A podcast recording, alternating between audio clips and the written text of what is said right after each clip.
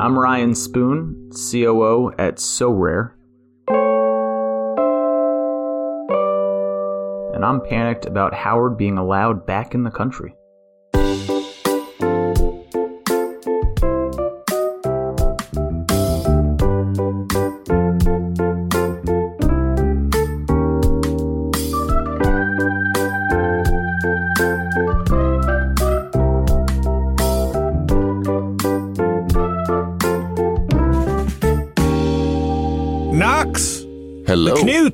Knutes. You? The Lindzonator is back. Give me, give me a little Trump there. Give me just a little right, bit of Trump. just all right. Hello, this is President Donald Trump. Howard Lindzon is a huge disappointment, okay? Go back to Canada. That's gold. That's It is. gold, Jerry. So uh, it's good to be back in the studio. You know, I was trapped in the Bahamas. It's the- one of the worst places Was in that- the world to be wa- trapped. I'm sure. Were you scared for me? No. Uh, let, let me tell you a couple of COVID stories. Oh, please. They're timeless. They're timeless gems. so I'm at the uh, FTX conference, and I'm like a super spreader at this point. I think I'm the only one at this conference because this is all Puerto Rico people and Miami people and crypto, whatever. They've all gotten it through Ethereum. Everybody got COVID through Ethereum, through the blockchain. so I think I'm the only one in the Bahamas proper without COVID. So I don't know who gave it to me because I've gone two and a half years without testing positive. But little did so so Matt Ober and I and this kid Nathan who's like uh, just got married, uh, crypto guy, and we go to do our tests at the hotel, and it was really well done. They had uh, a nurse and a whole hospital set up at the hotel because it's a tourist place. They got to like keep the people moving, right. and everybody gets a happy face, and I get a frowny face. Oops. But as luck would have it, because Howard's even when I lose, I win. Um, I have my suite because of the insurance. I had this great suite that FTX put me up in. It was a corner suite with like two balconies, blah blah blah, and they had to keep me in the room because I had infected the whole place. I was licking the sheets at this point to ensure that I would. Uh, I was peeing on the floor, whatever I could to make sure my room was full of COVID at that point because I didn't want to move. So it, it backfired because they don't come to clean your room, so I had to clean up my own. Oh, uh, yeah, no. so I ended up had to cleaning it myself. But um, still, I got to keep the room, and uh, I had a week on the Bahamian government, uh, and I was I, I felt a little guilty. This is the Jew in me, the Jewish person in me, because I I was enjoying myself, but felt so guilty about this. You know, having great sushi delivered to my room, fruit, because I had $150 credit a day from the Bahamian government. I don't even know how to spend $150 a day on food, but I did. I somehow still went over the limit because I'm Howie. And turns out sushi in the Bahamas is expensive. So I just felt guilty for some level. I know you wouldn't have because you're Norwegian and you have uh, such white blood. But uh, I felt a little guilty because, you know, there's a war going on in Ukraine and I'm having sushi delivered at 6 p.m. watching NBA on TNT. So Yeah. That is my curse that I couldn't fully enjoy you- COVID. We used to call you Lucky Lindy. Lucky Lindzon strikes again. Um, I had a f- I got back in time for the 25th anniversary. Uh, got back in time for Mother's Day, and my only regret is not enjoying it more, which is that's such a Howard thing. Great timing. so, anyways, uh, we're out of time as usual, but the sound is fantastic. All right, so we have a special guest today who's going to explain in English uh, a lot of what we don't understand. He is uh, my good friend Ryan Spoon. He has been well. I mean, we've known each other forever on the internet. We became friends. I don't know, six, seven years ago in person. Greg Bettinelli at the Upfront conference finally introduced us in person. We kind of knew each other online.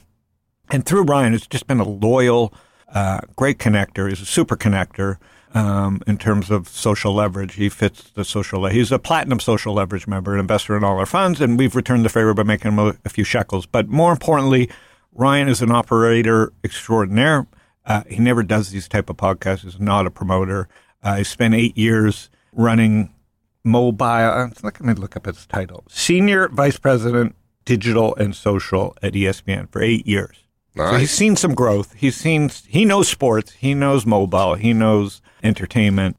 He then went to uh, MGM Bet in the in the betting space in Right. in, in Vegas and helped them uh, think through launching well, what I think now is one of the most popular betting apps. Uh, but I don't even want to talk about because I don't bet or gamble, so I don't even want to talk about that. Lucky for me, he left because I don't like talking about betting, and now he's COO COO of Sorare. And so I'm going to let him, so I don't butcher Sorare. It's at the intersection of fantasy, sports, blockchain, community, and money. And so it's all wrapped up in it. And he has he has the perfect background to do this. He's in New York. Uh, and he's panicked about me being back in the country, and I think we've sufficiently explained why he is worried that I'm back in the country. We've we've, we've explained why he should be panicked about me being back as I wreak havoc on on, on mainland USA. So uh, let's get him on uh, the phone. Uh, Ryan Spoon. Awesome. So good to uh to finally do this. Uh thanks for thanks for having. so good. You have no it's been very long. you have no ego. You've never wanted to be on. I've had your friends on. Um, the world needs the world needs operators. You know, I tell my daughter this all the time. I tell everybody this. Everybody can start a company. Everybody has an idea. Until a few months ago, everybody could raise money. and and you put all those things together and no one knows what the hell they're doing. And now we're going to start seeing. And the world needs operators. You are an operator. What makes what makes Orion Spoon? Why do you like leading and operating? I don't think it has anything to do with the job or the role. To me, if you find what you love to I mean this is so generic, but it's true. Like you find what you love to do and the rest of the work kind of works itself out, right? You love what you do, you are pretty uniquely made for it. Um and a lot of your job is the socializing, the connecting, the you know your your lane of expertise versus Gary's versus you know the rest of the partnerships. You know the trait over the last ten years of my career is the sports side. Um, whether it's ESPN or BetMGM, and I'll correct. I'll you know for the next several years continue to correct you. It's BetMGM, not MGM Bet. Oh right, Um, BetMGM. um, to Sorare, right? You, you find the space that you you love, and these are interestingly three very different ways to uh, kind of circle around, you know, the topic of sports fandom, uh, fan engagement, and so forth, and and and then you enjoy what you're doing for work, um, and then the single most important thing is surround yourself, be around great people. Uh, it's hard to enjoy what you do if you're not around people you enjoy, and it's hard to be good at what you do if the people you're with aren't really, really good and probably better than you are. Well said. So Sorare, I think raised 680 million in a Series B. So like you could probably hide me out at the company doing something and Canute. the um, that's just that's just throwing it out there. Uh, and you've seen more than 130 million dollars of cards traded on the platform. So you've seen growth. This is still small in the ESPN world, right? So so what attracted you, and what is Sorare? So, let me start with what's Sorare, and then I'll come back to the attraction and the growth. And you know, the growth out, you know, it's it's actually much larger than even what you started with. Um, so what is Sorare? So rare is an NFT based fantasy sports game. Uh, and think about um, the way that you play fantasy sports, whatever sport that might be today. It might be season long on a platform like ESPN, and who you pick first depends on your randomized draft position, and that's a season long game. By the way, really fun. I spent a good chunk of uh, my time as a user playing it and as a builder uh, helping to build it. You might do that daily on a site like uh, a DraftKings. Um, that's a different roster, different type of behavior. Um, and our version is quite different, uh, where the players on our side they play in in these weekly games based on cards of players that they own, and they own them as NFTs. Um, and why that NFT part is so important is because the NFT guarantees ownership of said cards. Uh, and it also guarantees a population of cards, which then is very important to defining the card scarcity. Right now, we are entirely uh, soccer. The company was founded in Paris and has 250 plus uh, soccer leagues and teams and has a very big global footprint and uh, specifically around soccer. Um, in 2020, the company did about $8 million in card sales ended last year with over 325 million. so very significant growth. And it's a small company. Um, when I joined in the fall, I think I was employee 25. We're now about 75 and growing, split between Paris and New York. And we are launching, uh, we're, we're excited to launch Beyond Soccer. We have a long way to go in soccer, and that continues to be and will be a focus. Obviously, we've got a big footprint there. But uh, this summer, we're going to be launching uh, MLB with MLB and the MLB Players Association. So that's a pretty massive step forward for us. Um, and if you think about the the the why and why join, and you you you know you know me well, uh, my house is scattered with sports cards and weird artwork and collectibles and things that I personally really like and and spend my time and my in some cases money um, uh, surrounding myself, and I spend my time watching sports and thinking about fan engagement. And what is unique about Sorare is it it is very much the intersection of those things uh, of fandom, of collecting, of gameplay, uh, and we get to define a new way to do all of those. Wow. So, how'd you meet the founder, or how did how does something like this happen? You get recruited, or is the, you knew the founder, or so, so I met. Um, so I had one of the large investors is Benchmark, uh, who's you know as good as it gets. Um, and I've I've known them. I've known Peter Fenton, who is uh, uh, led the A and is uh, a terrific board member. I've known him for years, and I've talked to him over many years, and I've got to, uh, uh, you know, my background at ESPN is pretty uh, relevant here. Right. Uh, wh- whether I'm good or bad at my job is a separate thing, but I'm relevant. And um, so started talking to Peter. He said, "You got to meet, the, you got to meet Nico, the founder, Nicola, and he's fabulous." Is he French? Is Nicola French? Yeah, the, the, the company was founded in Paris. Right. Uh, he is based in Paris. His co-founder Adrien, uh, based in Paris, and they're both terrific, like absolutely terrific. Uh, and you know, I, I, was very happy at BetMGM. By the way, you live in a state that has seen the growth of the whole space, but BetMGM right. was on a is on a tear, and I have people that I really care for who work there and happily work there. But as I started to talk to Peter and to Nico, I couldn't shut off that part of my brain, which is, hey, this is really interesting. The growth is really significant. There's a chance to really, you know, step on the gas on soccer, to maybe do more than soccer, to build something really global. My background's kind of unique here. Uh, and I just couldn't stop thinking about it, and that's ultimately how I how I knew the time was right, and you know they were willing to join into a partnership with me, and uh, the rest is the rest is history.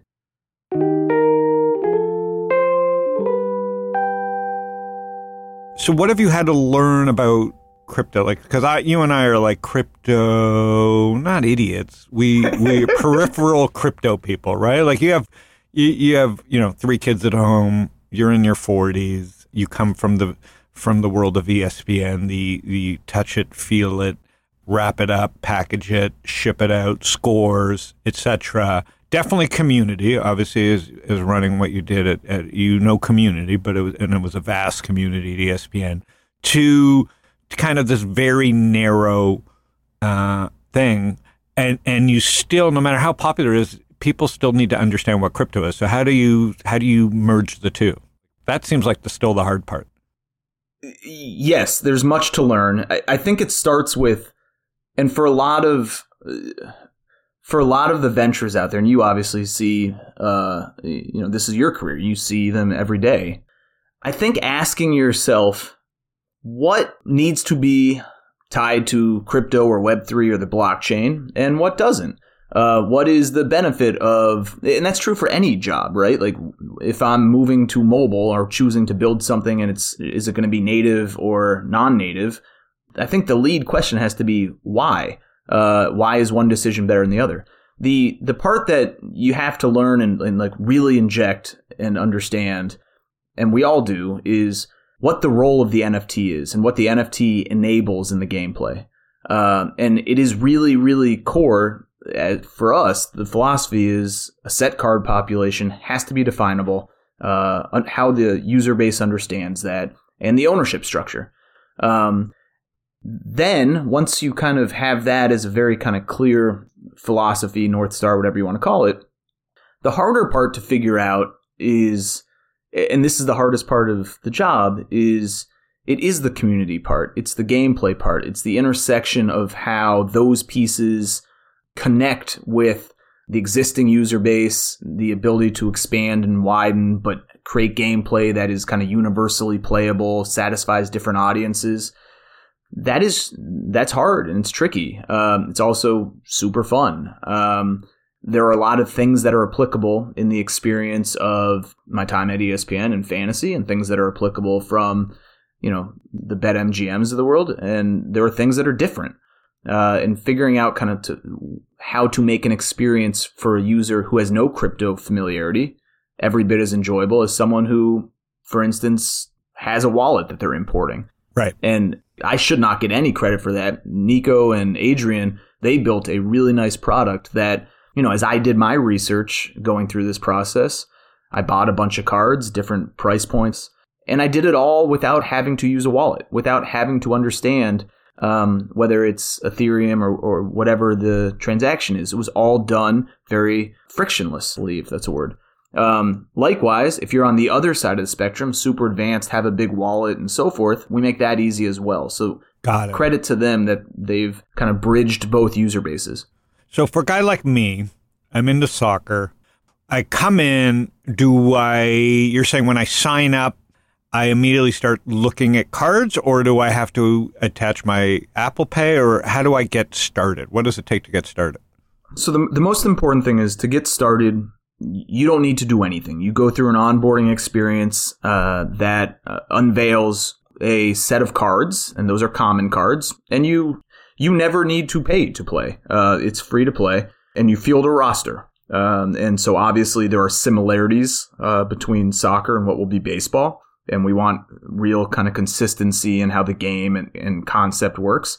But there will be nuances sport to sport. So you'll field a roster for that week, and then based on your perform, well, your quote unquote performance, your team's performance, uh, we hold back a portion of cards as rewards, Huh. and you are rewarded each week if you perform well, and then you kind of keep leveling up. If you want to move into higher leagues, you can buy or earn those cards, and we have, and this is kind of an important distinction. We have one in soccer, and there'll be a different number in baseball, but the same construct. We have 1,111 cards for every player.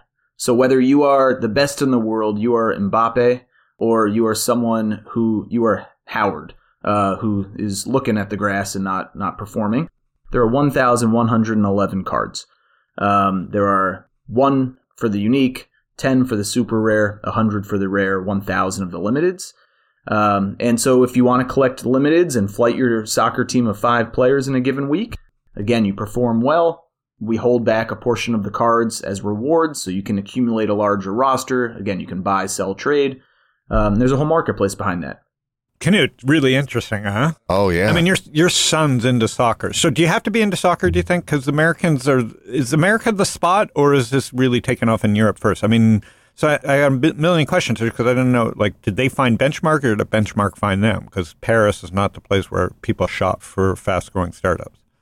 Well, I think the uh, it is a glo- obviously. Let's start with soccer is a global sport. Uh, it's the biggest sport, um, but the user base is global. Uh, it is pretty geographically spread out, uh, both in the gameplay and also the uh, you know the card collection or the active users. Um, obviously, I think we have seen lots of examples of people who get excited about a sport or a player because of this. Um, but I think it does assume some uh, kind of base uh, excitement and understanding, and that's one of the things that's a real attraction around launching other sports. Uh, there are certainly a big audience that we have. I think it's 1.8 million users uh, around soccer. A chunk of those, and we're hopeful that a big chunk uh, get excited about MLB and vice versa. Um, and there's interesting kind of avenues there. I think you're seeing some of this also, at least in the U.S., around sports like F1, where there is growing appetite and excitement around sports, and sometimes the entree into those or the familiarity comes from places that are not so traditional, right? It might be uh, fantasy, it might be Netflix series for a sport like F1. Um, it might be card collecting for others, uh, whatever it might be. Um, but we are global, and we think the addition of sports will create really interesting opportunities for people to traverse across sport as well. And so, New York, uh, I get Soho culturally. You know, I'm I'm super bullish on Soho, New York. Is we're, na- we're neighbors next to uh next to next Raleigh. to Raleigh Road. So you got your space already? We are we have a great space. We are hiring aggressively, uh, so people want to be in the heart of Soho and in this space. Um, but yes, we opened the office in December. Um, there was a gentleman from DraftKings on the BD side, Michael Meltzer, who's terrific. I actually knew him from ESPN. Uh, ESPN worked tightly with DraftKings. That's how I got to know him. He joined a couple weeks ahead of me. We were the first two U.S. employees. Opened the uh, opened an office and got a fabulous team. Uh, people from ESPN, Facebook, um, across the board, Spotify, uh, Twitter, and so on. I mean, what a great time to hire because just you and I can shift topics here. It's like the market, tech market, you know, down 50, 60% or growth stocks that we know are down that much. A lot of people are going to be willing to move and start fresh. And with New York coming back too, it's probably a really, as hard as it is a time to hire, this is a good time in your category because DraftKings FanDuel have been beating their heads, uh, Barstool, they've been pounding their, their heads against the sound and declining stock prices. So in a way, this is a good time to be where you're at in terms of recruiting because you can pick up a lot of talent, I imagine. Well, look, it, take the macro stuff aside. The success we've had on recruiting, I think, boils down to two things. One, how I started. Like you want you want a place where you can be creative, you can move fast, and it fits some passion. And if it doesn't fit your passion, then it's not a great fit anyhow. But this does for a, a wide kind of collection of people. It appeals to collectors. It appeals to game mechanics. It appeals to uh, crypto enthusiasts. It appeals to sports and media. Um, doesn't need to appeal to all of you don't need to represent all those things but if you have a lane it's appealing the second part which i think we are really uniquely and this is ultimately how i got excited we are really uniquely uh, kind of positioned is it's a really big business. It's also got a lot of upside um, in terms of right continue to grow soccer and build out different game formats launch into new sports and this is step one. And yet it's a really small team. And so there's that ability, and what I talk about when I recruit or I give advice to friends, and by the way, you've given me advice over the years, it, it often boils down to you need to understand where your fingerprint's going to go on the business or the product or your area. And there's just ample ways to figure that out here because big business, lots of opportunity, yet still really small people wise. Interesting. So, did you earmark MLB because that's so American and soccer's so international, or is it just you're hanging out at NBA, NFL? I mean, you can't tell me your secrets, but like, or was MLB like the focus because it's so American? So, so let me tell you what's um, what's amazing about MLB. For most, for many people, not most people, but for many people, uh, and maybe I'm dating myself age wise, their first experience with fantasy is baseball. And their first experience doing that is reading through box scores, going through the stats, a commissioner of some sort doing it manually or digitally, whatever it might be. Um, but it is it is a game that is perfect for fantasy. Yeah. And it is a very statistics driven, math based game Mhm. where there's a lot of gameplay in a given week. That every team plays roughly six times. Uh, there's a great rhythm to it. There's a great population of players, a very global, uh, uh, an international base of players. It's it's really a, a perfect game and game format for this. Then you add on, for most people, their first card collection, if you were into that, were a series of baseball cards.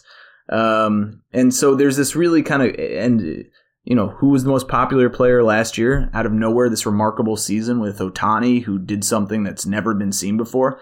And then on a young guy Wander Franco comes up and blows away um, and, and captures imagination and blows away the card market. There's these amazing stories every year. It's going to be fantastic. We will and want to do more uh, beyond soccer and MLB um, and I think you'll see us uh, continue to widen and grow um, but there's a lot to love about baseball.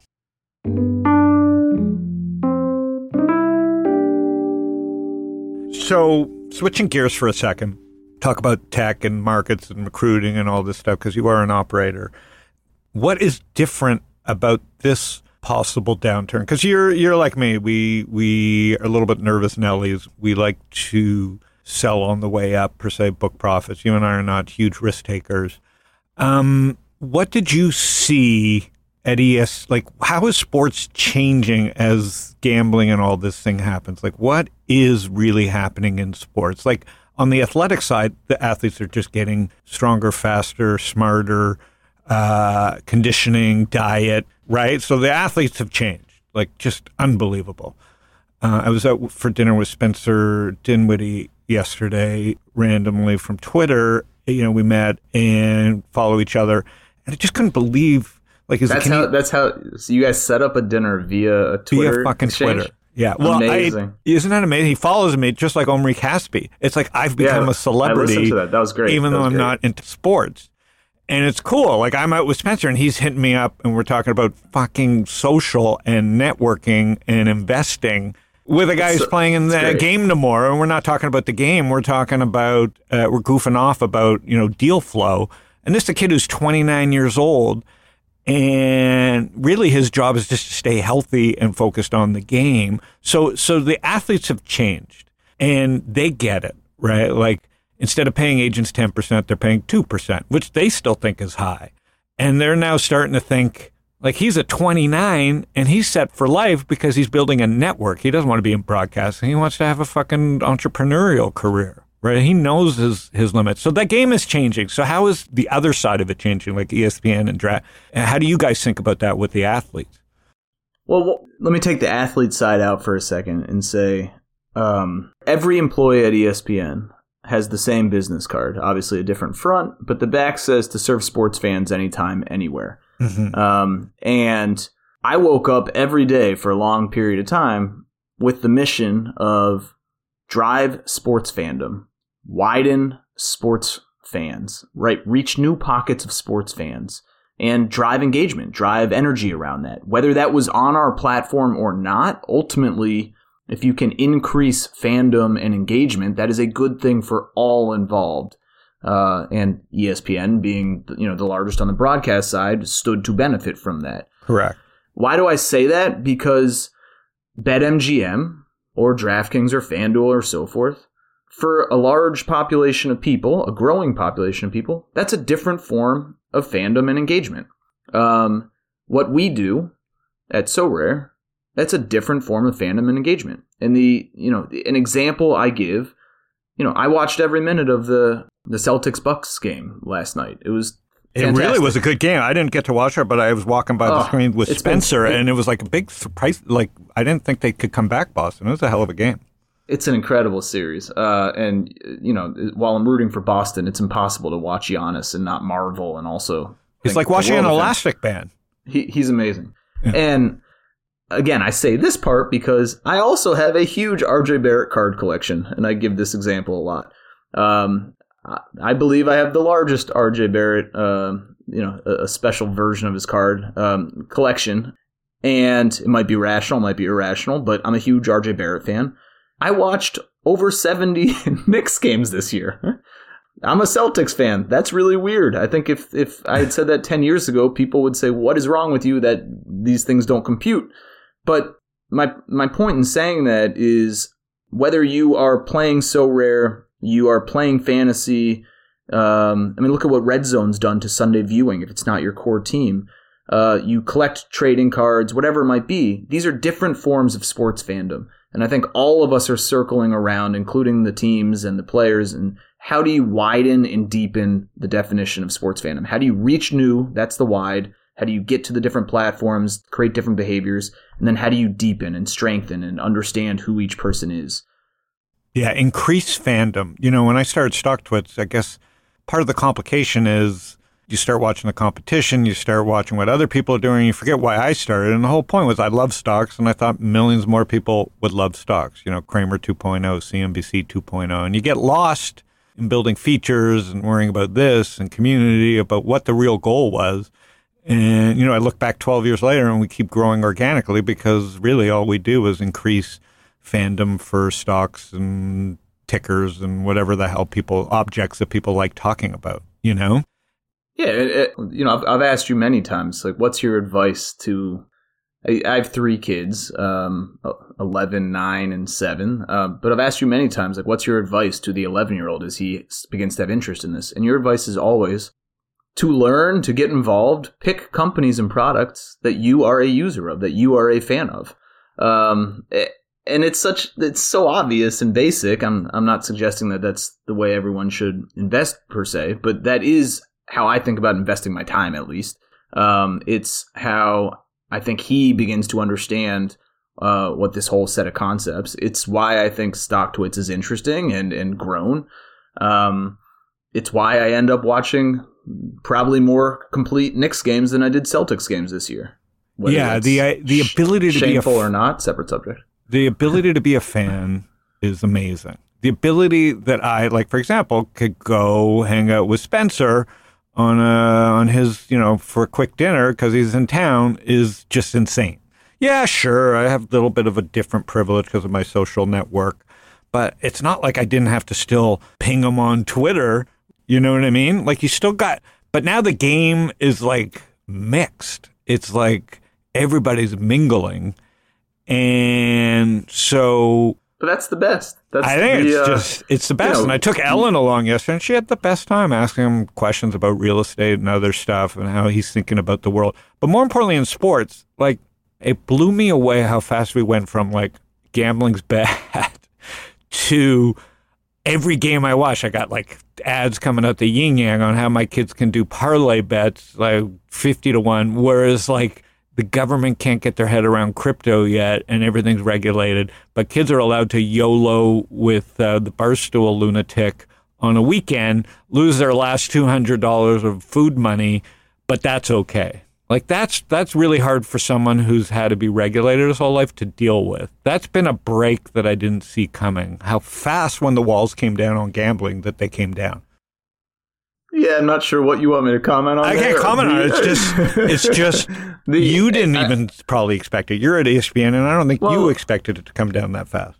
Well, I mean, there's general life lessons of it takes slower to get there, and then when you get there, things move faster than you expect, Yeah. right? Um, you know, again, think about. I get asked the question a fair amount of, are fantasy sports healthy for fandom? Um, and and I think that's just a different way of asking.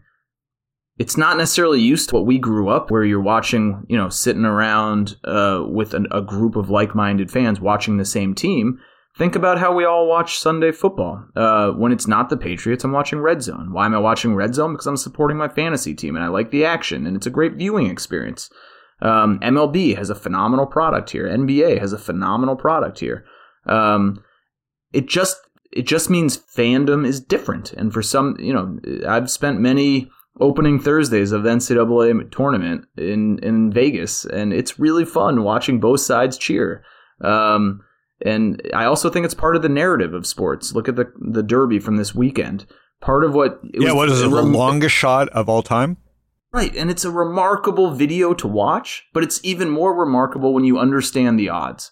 And another way to look at the, you know, the Warriors win last night was Oh, they're the up three one. They won. Uh, well, they went won a game that the the ESPN projection model didn't project that they were favorites until the very last couple plays. Wow. Um, and so whether you are playing or fantasy or not, it creates a different narrative. Whether you have a wager on something or not, there's different insights and movements. And, and, you know, we thought a lot about this at ESPN of how is it furthering the story? How is it furthering fandom? Yeah. Well, it's amazing. What I'm saying is it's amazing how far sports went compared to CNBC. It's like I turn on ESPN and I got like like you just said, they have live odds of like the permutations. It's like watching Poker Channel, whereas CNBC still has the four same knuckleheads yelling out things. It's amazing how fast is all I'm saying when it finally happened and how far behind the financial markets are to the, to the gambling markets. It's fascinating to me. There's your opportunity. Yeah, no, no, no. I mean, this is the opportunity. I think this is where Coinbase and FTX and all these guys that we're talking about get into it. Are you guys, is Sorare have to deal with regulation or no? So we we are not gambling. I mean, I think the, the core difference with us is right? If you place a sports wager, you are placing a wager, that money's gone and so forth. Remember, the core of what we're doing is you have these cards, you own the cards. Um, when you play them, and if you play well, you get cards, you get additional cards as rewards, but those are yours and you own them. Um, we're obviously mindful, and you know the, the, landscape is changing at all times, and so we are aware and building out the right team and, and being cooperative if questions come. But we are very distant from, you know, for instance, what I was doing at BetMGM.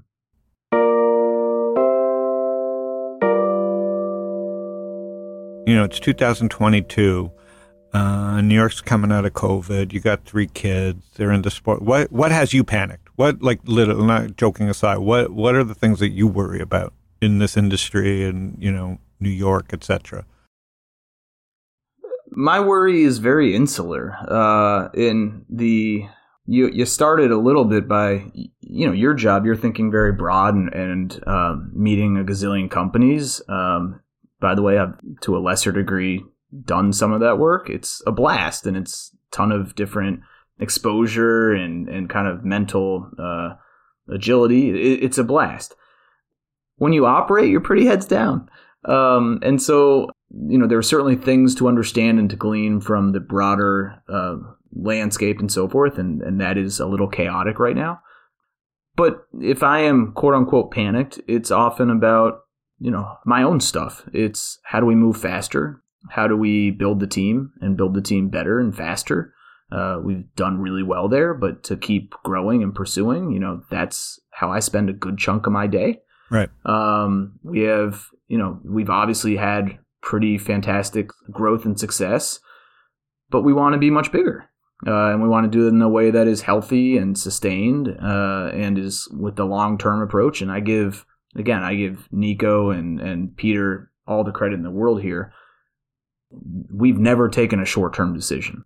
Um, and so thinking, how do you build this in a healthy, ongoing way for the players, the game dynamics, our partners? These are not one year deals. Um, and so, you know, what I'm spending my time thinking about, whether it's positive or sometimes worried or am I doing a good enough job, it's pretty selfishly focused, right? It's narrowly focused. It's insular.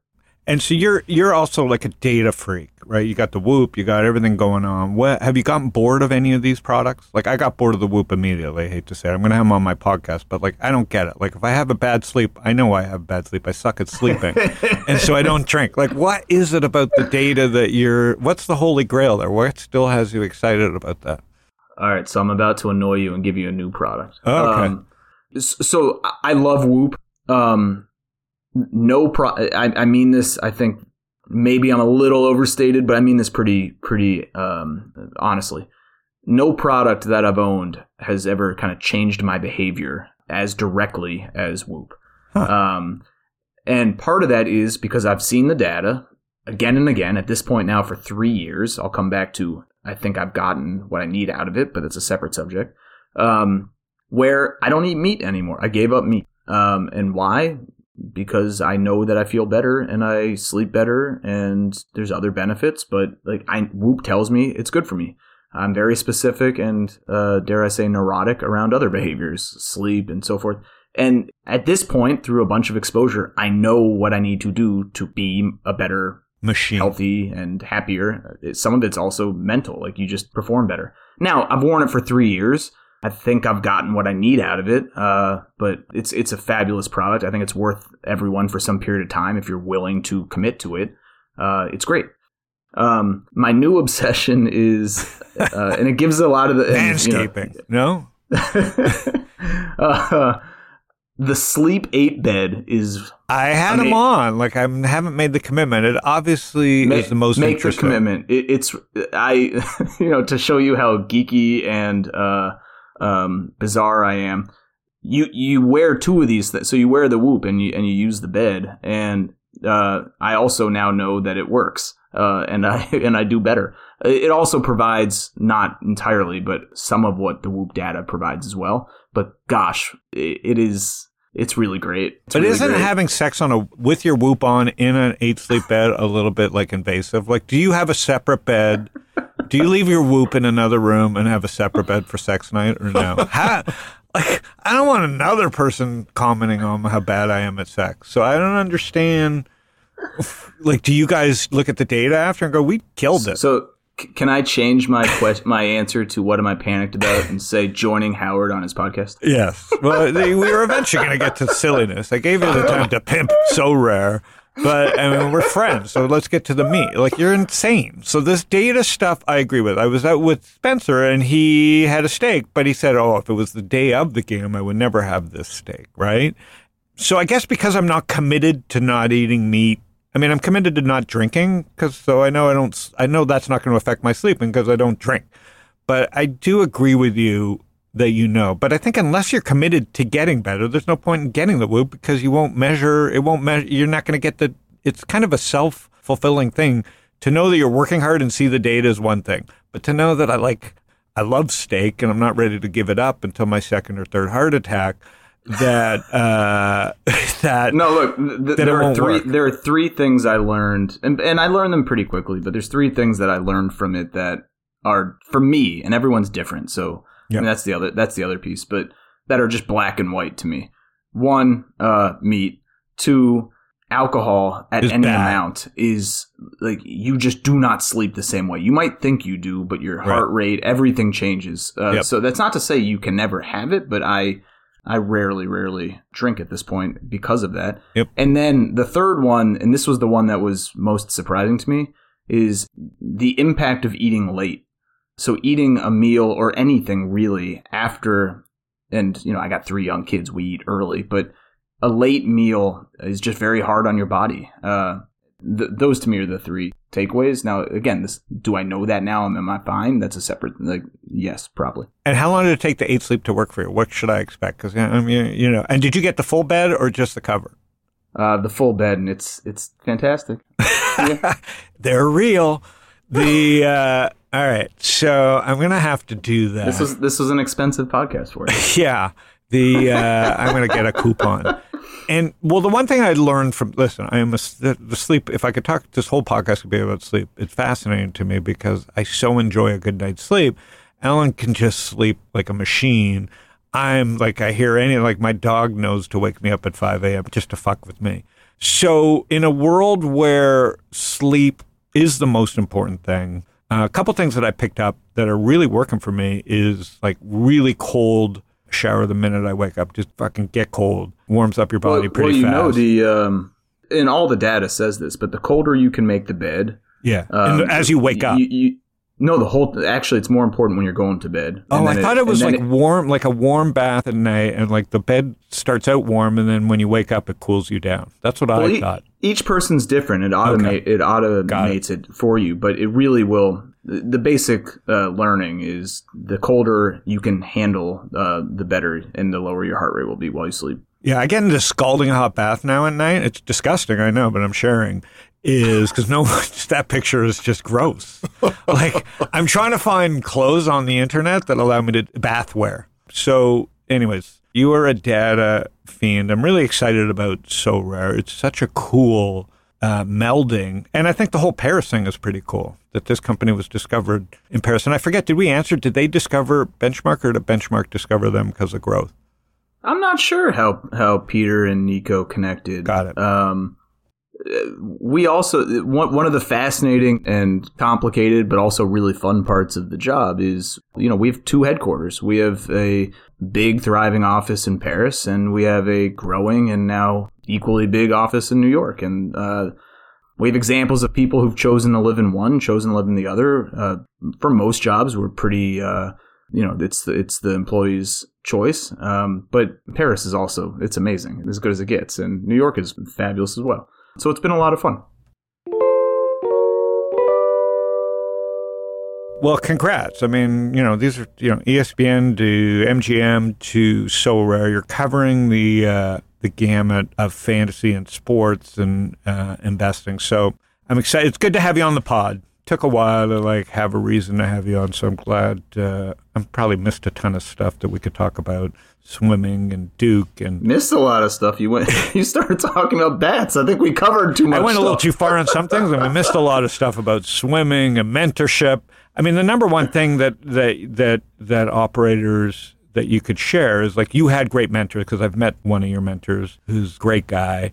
Um, how important is mentorship? And what, what are you guys doing at Sorare? Like, you know, with the work from home and coming back to work, wh- where does mentorship fit in as an operator?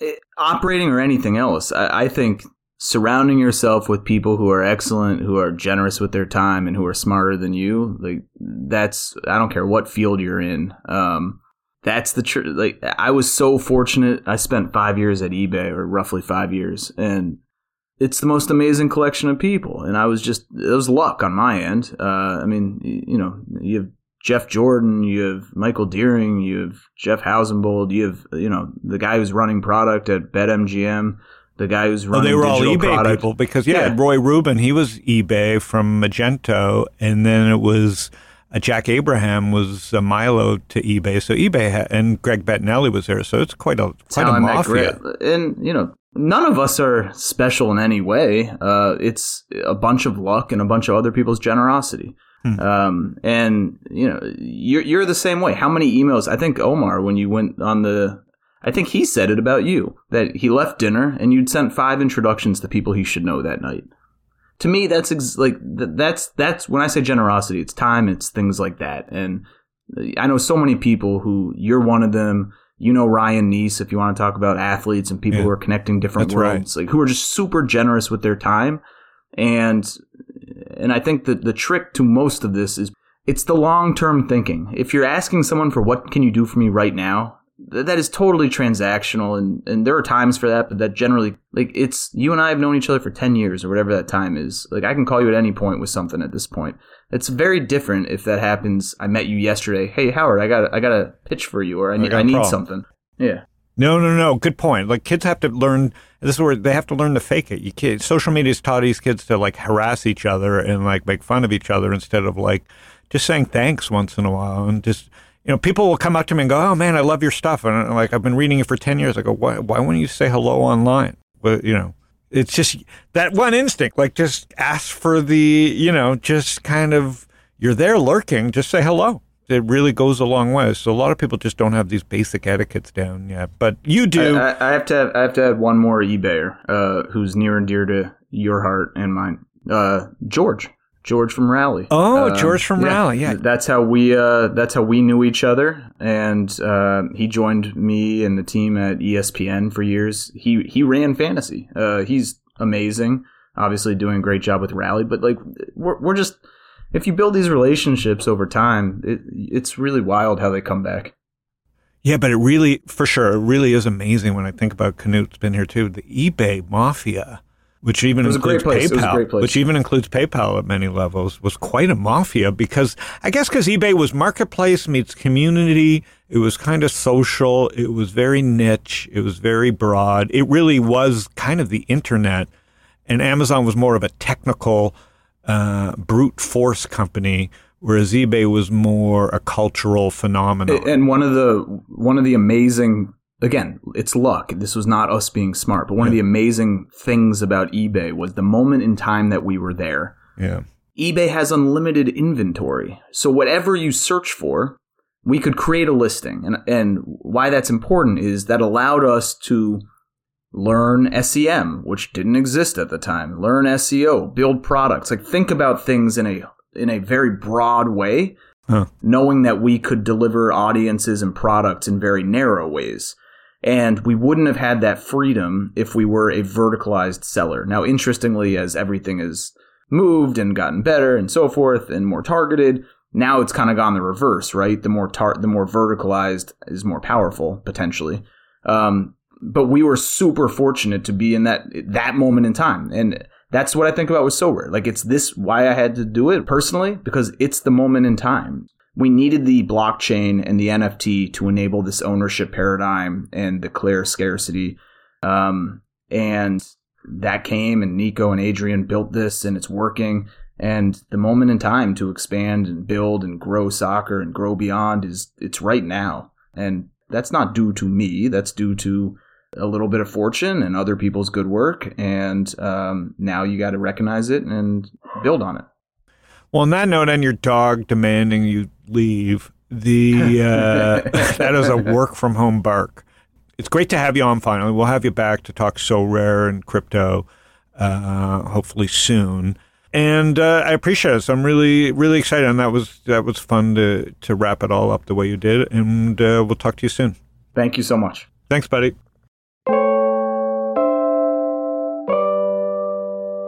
Knut. Howard! I got him to warm up a little bit there.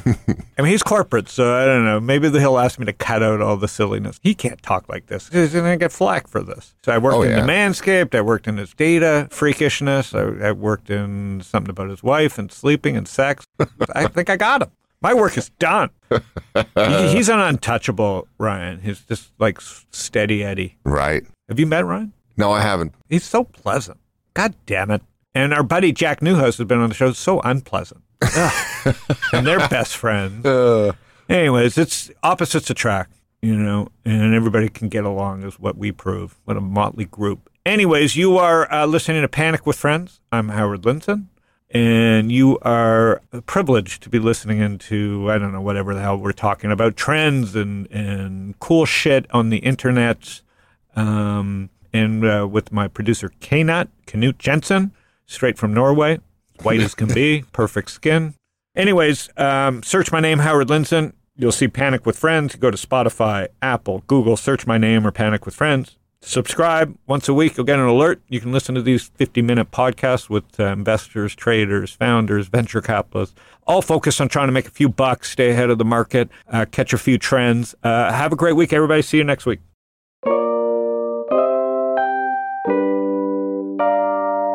Howard Lindzon is the founder and general partner at Social Leverage. All opinions expressed by Howard and podcast guests are solely their own opinions and do not reflect the opinion of Social Leverage or StockTwits. This podcast is for informational purposes only and should not be relied upon for decisions. Guests may maintain positions in securities discussed in this podcast.